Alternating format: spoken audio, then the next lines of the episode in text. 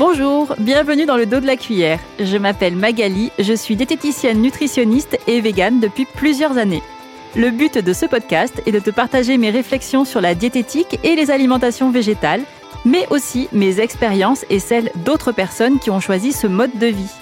Donc, le contenu que j'aimerais te proposer dans cette première saison consiste à alterner des épisodes en solo où je te raconterai un peu ma vie, de témoignages, discussions avec des invités de qualité exceptionnelle évidemment, mais aussi des mini-épisodes beaucoup plus centrés sur la nutrition à proprement parler pour te permettre de t'y retrouver un peu au milieu de toutes les infos souvent contradictoires qu'on trouve sur la nutrition végétale.